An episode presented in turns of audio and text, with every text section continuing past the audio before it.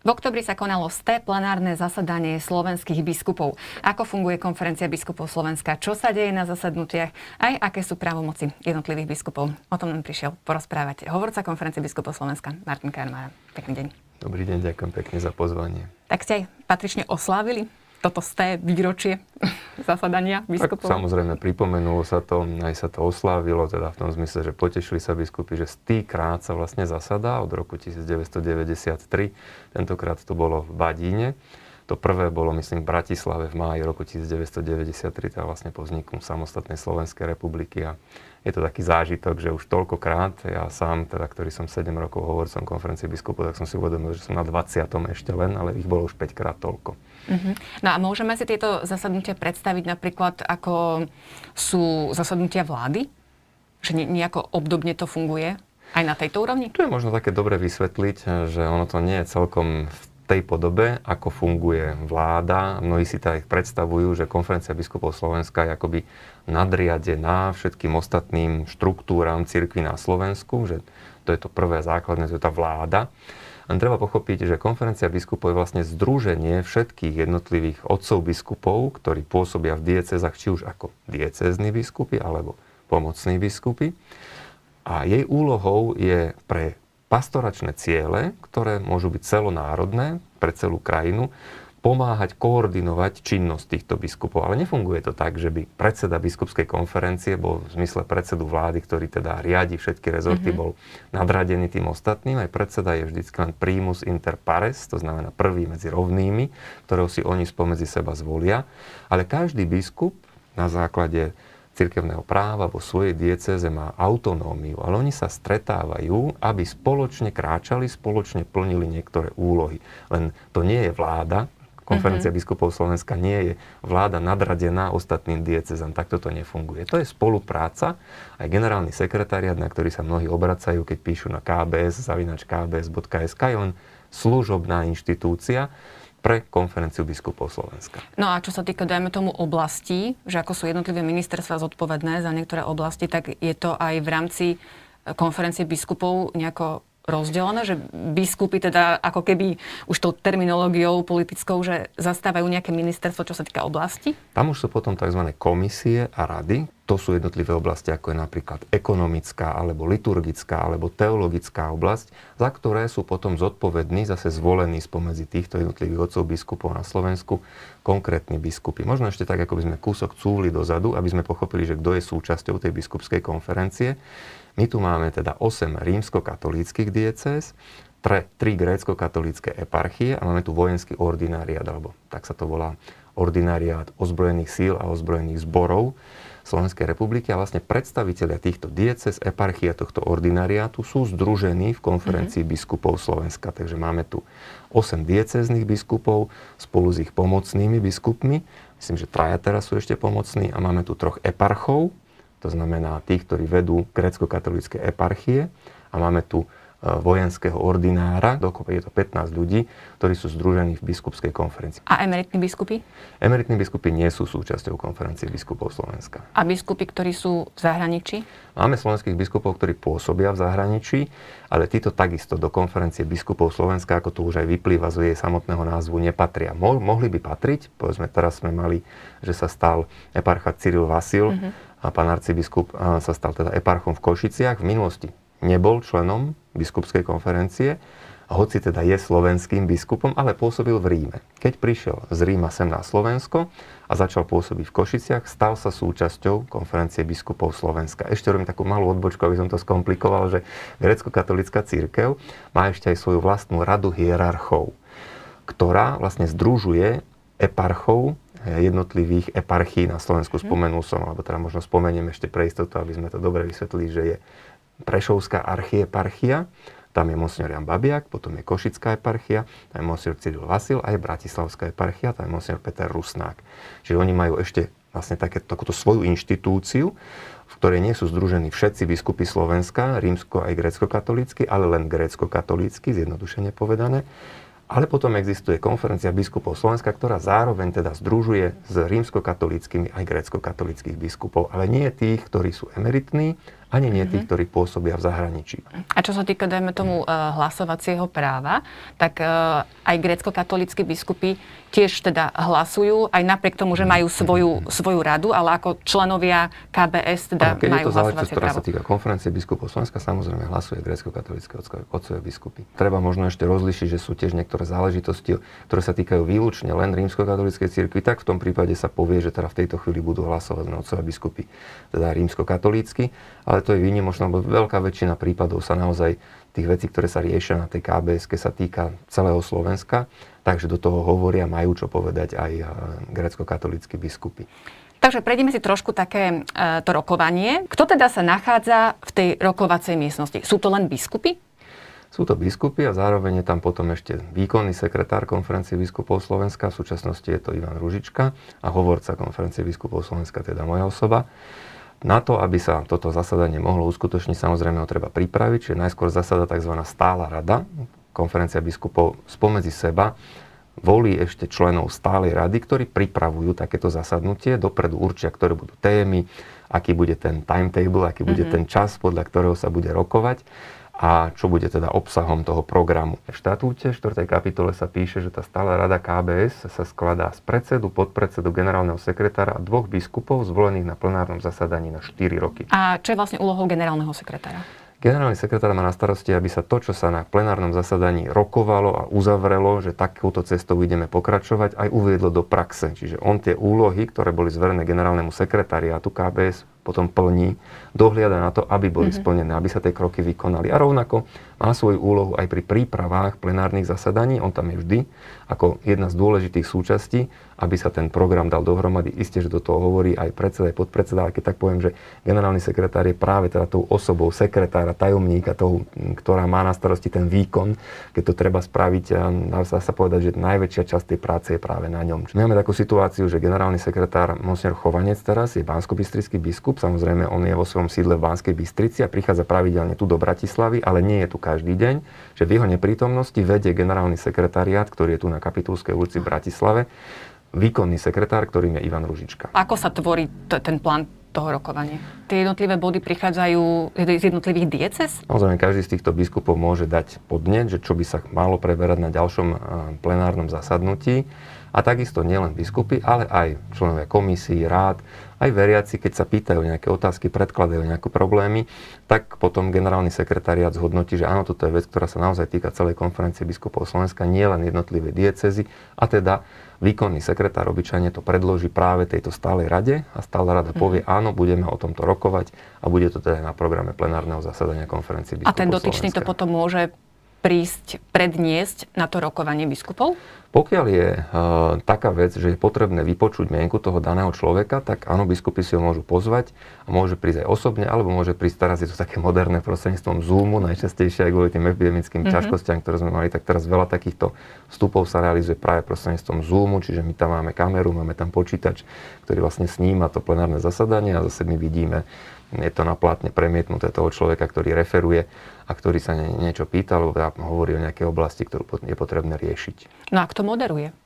To Moderuje to zasadanie predseda konferencie biskupov. Čiže uh, otec arcibiskup Zvolenský. Áno, máme teraz otec arcibiskupa Zvolenského, uh-huh. ktorý je predsedom už teda niekoľko funkčných období a on je moderátorom a v prípade, že je neprítomný, najmä tomu najčastejšia tá situácia býva taká, že sa robí tlačová konferencia, tlačový briefing počas KBSky, tak vtedy on odchádza spolu s generálnym sekretáriatom, aby s generálnym sekretárom, aby referoval jednotlivým novinárom, ktorí prídu. Vtedy preberá moderovanie celého zasadania podpredseda. Momentálne je to Košický arcibiskup Monsignor Bober. Uh-huh. Ty si asi zažil len arcibiskupa Zvolenského ako ano, predsedu. Predtým bol, ak sa nemýlim, otec biskup Tondra a Baláš, čiže t- troch predsedov. Nejaký krátky čas, ak sa nemýlim, tak bol aj pán kardinál Korec, ehm, potom bol monsignor Tondra, ehm, nejaký čas bol chorý vážne, bol tedy, myslím, monsignor Baláš, potom znova bol monsignor Tondra a teda po ňom bol zvolený monsignor Zvolenský. Čiže asi sa tam nedá nejako, e, nevieš to porovnať zrejme, že tá osobnosť e, daného biskupa, predsedu konferencie, že do akej miery ovplyvňuje možno tie, tie, tie rokovania, či sa to nejako tam prejaví. Neviem že... to porovnať, lebo ja som samozrejme zažil iba monsignor mm-hmm. Zvolenského, že ja som od 2014. decembra teraz to bude 7 rokov, že som hovorcom a teraz zúčastňujem sa na tých plenárnych zasadaniach, hoci tiež tam nie som úplne 100% času, lebo mám niektoré iné poverenia, úlohy, ktoré musím v tom čase vykonávať. Ale viem, viem teda povedať zo skúsenosti len o tom, ako vedie otec arcibiskup Zvolenský. Nedokážem to porovnať s inými, lebo to som nikdy nevidel. No a ako vedie? Tak mojom pohľadu veľmi dobre. Je to, myslím si, že skvelý mediátor. Je to človek, ktorý dokáže veľmi dobre načítať, čo je podstatou problému, o ktorom sa rokuje a viesť diskusiu tak, aby sa vždy vrátila k podstate problému a aby sa teda aj došlo k nejakému záveru, ku ktorému potom zvyčajne dochádza tým, že biskupy o nejaké veci hlasujú. Ale z môjho pohľadu e, veľmi obdivuhodné je, že on prichádza veľmi pripravený, vie, o čo sa jedná, vie, čo je podstatou, k čomu sa treba vrátiť, neodísť od témy, čo treba vyriešiť a kto je ten, ktorý sa k tomu má kompetentne vyjadriť, alebo kde hľada teda ten zdroj, ktorý k tomu kompetentne povie.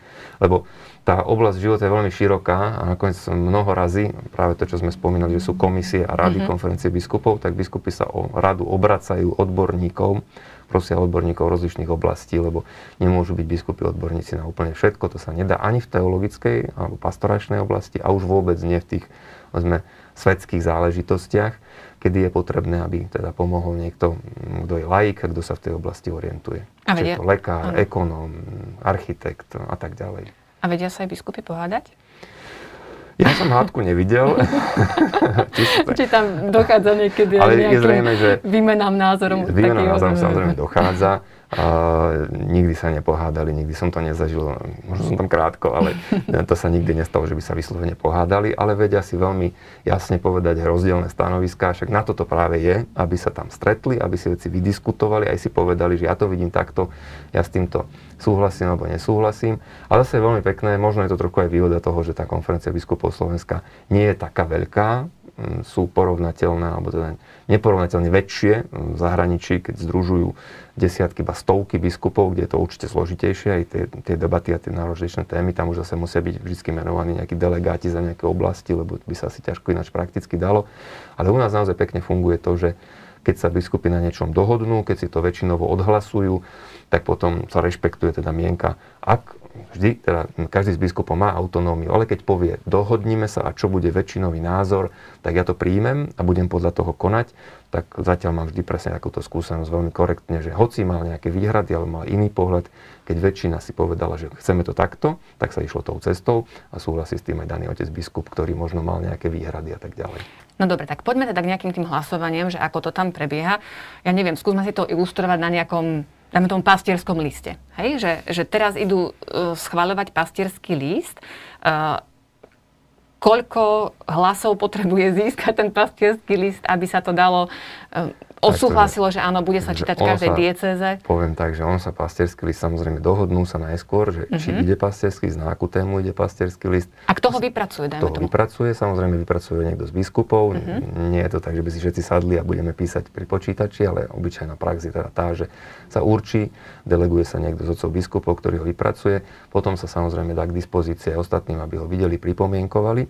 No a potom ho schvália. Neschváluje sa všetko vždy na plenárnom zasadaní, pretože to by veľmi uh-huh. ťažko, bolo by to nedynamické, keď je potrebné napríklad aj medzi plenárnymi zasadaniami urobiť nejaký pastierský list, tak sa tzv. per rollam, to znamená, že môžu hlasovať prostredníctvom, teda nie len, ehm, my máme také hlasovacie zariadenie, ktoré, ktoré je prítomné vždy v tej sále, ale aj ehm, či už mailovo, alebo uh-huh. telefonickým spôsobom a tak ďalej. Čiže môžu generálnemu sekretáriatu povedať svoju mienku o tomto.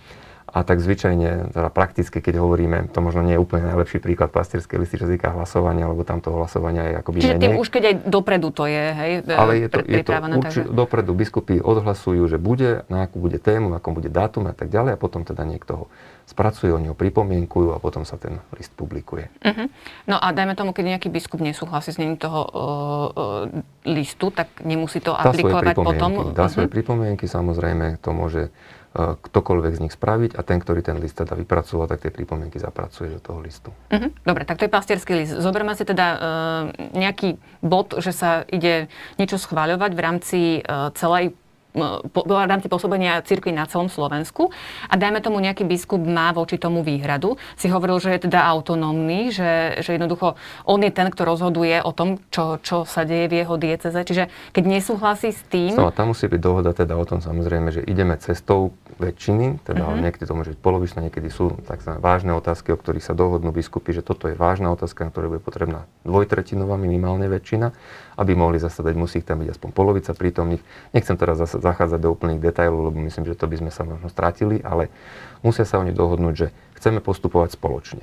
A teda, keď chceme postupovať spoločne na celoslovenskom meritku, tak budeme hlasovať a keď sme sa na začiatku dohodli, že ideme postupovať spoločne, tak aj ten, ktorý by mal možno iný názor, tak teda on už dopredu deklaruje, že príjmem názor väčšiny. Mm-hmm.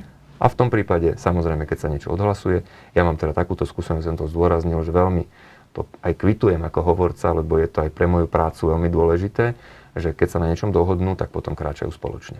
A teda tvojou úlohou je potom nejako zmonitorovať to, čo sa tam udialo, čo bolo schválené a publikovať to médiám a prezentovať? Áno, je tam vždy tlačový briefing po skončení, alebo teda obyčajne to nie je celkom po skončení, ešte je to v rámci rokovania plenárneho zasadania, kedy ja po porade s predsedom a s generálnym sekretárom napíšem nejakú správu, oni mi ju komentujú, spripomienkujú a ja túto správu teda potom dávam k dispozícii, oni z nej nejaké časti čítajú, tým novinárom ide sa na briefing, e, novinári sa k tomu môžu pýtať a správa sa potom publikuje aj na webe konferencie biskupov Slovenska, respektíve máme tlačovú kanceláriu konferencie biskupov Slovenska, tkkbs.sk, taká malá reklamná okienko, kde sa dajú aj tieto správy a mnoho iných správ nájsť. Uh, ako sa vyberá napríklad miesto? Vieme, že teda raz uh, rokujú, a väčšinou teda asi na Donovaloch biskupy, ale teda teraz boli v Badine. Ako sa vyberá toto Slovenska miesto? Je to také najjednoduchšie, ja tu máme teda celý taký zoznam, niekoľko stranový, že kde všade už tie zasadania plenárne boli, od Bratislavy cez Nitru, boli sme v Mariánke, samozrejme tie Donovali a bol sa aj v Prešove, v Košiciach. Mm-hmm. Čiže nie je to nejaké stabilné dve, tri miesta, kde... Či... Dá sa, ktokoľvek z biskupov môže navrhnúť, e, pozvať, prídite ku mne. Uh-huh. Samozrejme potom sa zvážuje zase tá jednoduchá a jasná logistická okolnosť, že nie je také jednoduché, aby všetci cestovali do Bratislavy, alebo zase aby všetci cestovali na východ. Čiže ak sa to niekedy urobí na západnom Slovensku, tak potom teda sa to vráti. vráti tým, že sa to zase spraví v budúcnosti na východnom. Ale najčastejšia, najjednoduchšia alternatíva je ten stred. Takže bývali tie Donovali, alebo teraz momentálne do Badína sa chodila pomerne často. A väčšinou teda trvajú dva dni? Áno, zvyčajne sú to uh-huh. dvojdňové zasadnutia s tým, že niekedy býva k tomu ešte pridaný tzv. štúdijný deň, že sa biskupy zaoberajú nejakou konkrétnou témou, prizývajú si ešte nejakých ľudí aj zvonka, teda nie len, že to niekto z nich predniesie, ale že zavolajú si nejakého prednášajúceho a ten štúdijný deň ešte môže byť pridaný, môže to byť pol deň, môže to byť aj celý deň. Niekedy to býva aj tak, že potom po skončení plenárneho zasadnutia nasledujú tzv. duchovné cvičenia pre otcov biskupov, takže zostanú tam ešte oni nejaký ďalší čas. No a počas tých teda štandardných nejakých dvoch dní je nejaký sprievodný program? Či je to len vyslovene o tých, o tých rokovaniach? A... Zväčša, zväčša je to naozaj len rokovanie plenárneho mm-hmm. zasadnutia. Môže byť, aj stali sa, boli, boli aj tak situácie, že išli na nejaké miesto, kde teda prebiehal aj sprievodný program, ale gro je mm, prebratie tých bodov, ktorých teda zvyčajne je viac mm. než mhm. dosť, takže sme radi, keď sa to za tie dva dní podarí, alebo jeden a tri štvrte dňa. No teda ešte sme nepovedali, ako často, vôbec v roku? Minimálne ten štatút hovorí, že dvakrát, zvyčajne sa stretávajú trikrát za rok. Boli aj online, ale poviem z toho praktického hľadiska aj tá skúsenosť, dá sa to v núdzovej situácii, ale oveľa lepšie, keď sa, keď sa stretnú a môžu sa o tom aj porozprávať, lebo jedna vec je, čo sa mm, povie takto v kruhu na samotnom zasadnutí. Iná vec je, keď sa vedia oni neformálne stretnúť, porozprávať sa o tom na chodbe a tak ďalej. Čiže to je samozrejme veľmi vítaná vec, aj potrebná aj z toho ľudského, aj z praktického hľadiska. A keď napríklad vyvstane nejaká ťažkosť e, v rámci e, či už fungovania celej cirkvi alebo dieceznej, tak sa to odklada potom ako keby ten bod na prerokovanie na to najbližšie zasadnutie, alebo sa to aj nejako rieši? Ak sa to týka, ak sa vec týka nejakej diecezy, rieši sa v diecéze. Mm-hmm. A ja mnohokrát ako hovor sa dostávam množstvo otázok, ktoré sa týkajú nejakej konkrétnej konkrétnej diecezy, tak potom vždy prosím, dieceza má svojho hovorcu, prosím vás, opýtajte sa tam, lebo oni si to riešia vo svojej autonómii. Ak je to záležitosť, ktorá sa týka naozaj celého Slovenska, treba sa rozhodnúť, ako budeme spoločne postupovať, tak sa počká na najbližšie plenárne zasadnutie. Isté sú aj situácie, kedy sa hlasuje per rolam, to znamená, že sa otázka rozpošle mailom a pýta sa názor, lebo je potrebné urobiť to akoby okamžite. Nie je možné čakať, až kým sa naplánuje ďalšie plenárne zasadnutie. Na tom uh, ostatnom zasadnutí sa hovorilo aj o synode. Je to naozaj teraz veľká téma. Uh, je to tak často skloňované uh, slovo. Možno len tak v krátkosti, tým, že je to teda taká aktuálna vec. O synodách sme už počuli. Teraz sa tak frekventovanejšie spomína toto slovo a je to vnímané naozaj ako veľká vec. Naozaj sa teraz deje nejaká výnimočná synoda v porovnaní s tými synodami, ktoré sme tak priebežne počúvali a konec koncov je to záležitosť teda od druhého Vatikánskeho koncilu. Že, že v, čom je, v čom je toto teda iné, ak je to iné? Bolo by inak skvelé, keby sa možno takáto nejaká relácia v tomto formáte urobila ako samostatná téma. Zjednodušene poviem, že táto synoda je, ak by sme to z praktického hľadiska zobrali dlhšia, bude vlastne od roku 2021 teraz začala až do roku 2023 a bude na diecéznej, kontinentálnej a celosvetovej úrovni. Obyčajne je tá synoda biskupov na celosvetovej úrovni, hoci budem si hneď rýchlo protirečiť, že sú aj synody, ktoré sa venujú niektorej konkrétnej oblasti, bola synoda Amazóny, to si mm-hmm. všetci spomínajú. Ale teda zvyčajne tá synoda všetkých biskupov je v Ríme a poníma celý svet hneď na, na tom zasadaní, ktoré sa venuje nejakej konkrétnej téme. Teraz je to tak, že ide sa najskôr do dieces, ide sa najskôr teda miestnych cirkví a spoločenstiev, z toho sa potom spraví syntéza na úrovni biskupskej konferencie. Z toho potom generálny sekretariat synody v Ríme pripraví prípravný dokument, s ktorým budú pracovať kontinentálne biskupské konferencie. Možno niekto počul, že my máme Európe tzv. CCEE, združujú jednotlivé biskupské konferencie celej Európy. To nie je jediný, taký, jediná takáto inštitúcia existuje v Amerike, v Afrike, v Austrálii, sú takýchto dohromady je 7. Mm-hmm. Tý teda, to bude tá druhá fáza urobia znova také načúvanie toho, čo sa na tých jednotlivých kontinentoch ukazuje ako vízia cirkvi pre budúcnosť, ako tie ťažkosti toho spoločného kráčania, výhody toho spoločného kráčania. Dá sa to dohromady, spraví sa z toho druhý prípravný dokument, ktorý bude vlastne východiskom pre rokovanie všetkých biskupov za delegátov zase biskupských konferencií v tom 2023 v Ríme a to už bude tá synoda. Obyčajne je to len synoda všetkých a jeden prípravný dokument. Teraz budú mm-hmm. dva ale o dve fázy je to akoby dlhšie. Lebo uh, aj pražský arcibiskup Duka sa vyjadril, že je to ako keby taká príprava na nejaký koncil, že akože naozaj veľká vec sa deje. Um, to teda aj v takomto ponímaní brať, že je to príprava na niečo, čo sa zásadné možno udeje v rámci cirkvi? Očakáva sa vôbec to od toho niečo? To je vôľa niečo také ešte ako v takomto veľkom nie je ohlásené, ale myslím, že on chcel zdôrazniť, že vlastne systém práce ide akoby ozaj takýmto smerom, ako keby, že z toho môže aj koncil vzniknúť. To isté potom otázka na Svetého Otca, že čo on z toho spraví na záver. Aj on tam niekedy hovorí v tom Vadaveku, pozývam všetkých, aby si pozreli tú stránku synoda.sk, kde sú aj tie prípravné dokumenty Vademekum, čo teda pápež o tom hovorí, že prečo to robíme, ako to máme robiť tak on tam spomína, že nie je cieľom urobiť teraz nejaký ďalší dokument a nejaké papiere, ale je cieľom pohnúť sa z miesta, načúvať tomu Božiemu ľudu a mm, klásť si otázku, ako môžeme lepšie ako spoločenstvo veriacich kráčať a mať spoluúčasť na ohlasovaní Evanielia. To sú tie tri kľúčové slova, teda spoločenstvo, spoluúčasť a misia, lebo my si všetci máme klásť otázku, že ako lepšie ohlasovať Evanielium. Nemá to byť len úloha pána Farára, pán Farár to nemá uzurpovať, ale máme všetci dohromady, lebo je to aj naša krstná povinnosť, naše krstné povolanie, lepšie hlásať evanelium ako spoločenstvo. A teda toto je výjsť na perifériu, pýtať sa aj toho, kto je na prvý pohľad najmenej relevantný. Takže je naozaj reálne, že? Eh, hlas veriaceho v tej ktorej farnosti môže byť vypočutý a zahrnutý? Samozrejme, do toho? Že, samozrejme, to je tá túžba. Uh-huh. To je mhm. tá túžba, že ja som to aj keď som veriacim o tom rozprával na kázni a som ich teda pozýval, prosil o to, aby sme sa na tom všetci nejakým spôsobom zúčastnili, hľadali ten spôsob, ako to spraviť, že možno malé dieťa, alebo kto si, kto ani nechodí do kostola, nám povie taký podnet, z ktorého my vlastne zistíme, že toto je teraz ďalšia uh-huh. Cesta, nápad, podnet, smerovanie. Má to byť modlitbová atmosféra, toto je veľmi dôležité. Čiže my prosíme Ducha Svetého, aby nám on pomohol. To nie je, že teraz my si ideme robiť nejaké dotazníky, my si ideme dávať odpovede na problematické otázky a dávať nové riešenia. Ale Duch Svetý a Duch pôsobí samozrejme v každom veriacom, ale pôsobí ako sám chce. A niekedy môže ozaj jeho prostredníctvom zaznieť hlas aj toho, ktorého sme vôbec nečakali, že bude k tomu relevantný, tak ako to vo Svetom písme nájdeme. Zase to nechcem predlžovať, lebo to bolo naozaj na samostatné stretnutie, tak ako ten stotník Cornelius prišiel za Svetým Petrom a dal mu podnet, Svetý Petr, že prečo práve on.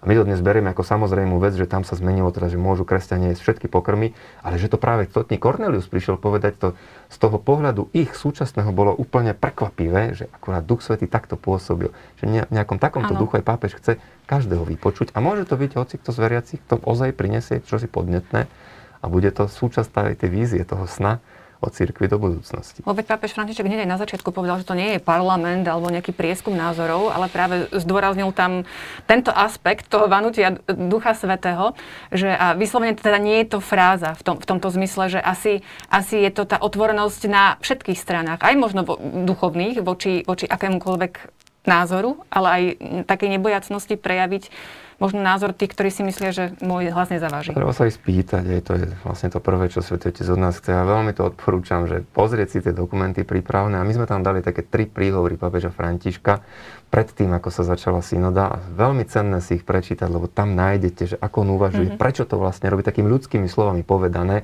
Je to na tej stránke, pozývame k tomu, aby si to ľudia pozreli a prečítali, lebo stojí to za to. Tak určite sa synode budeme ešte venovať. Uh, Dúfam. nie len niekoľko mesiacov, ale aj rokov, lebo však vedie to uh, dlhý, dlhý proces a konec koncov aj po skončení synody, hej, že je dôležité sledovať, ako sa to potom implementuje aj do tej každodennej praxi. Ešte na záver jedna taká otázka, možno len pre také zorientovanie.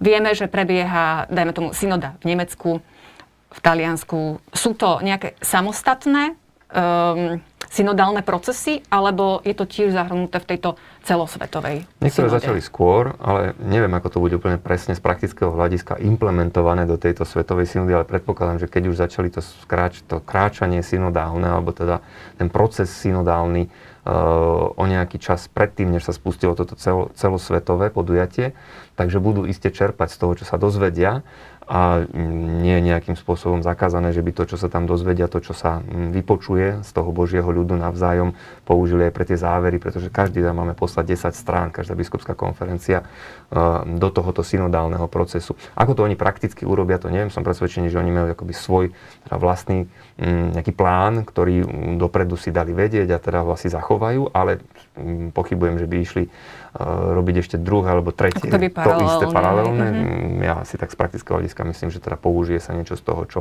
vyskúmali počúvaním.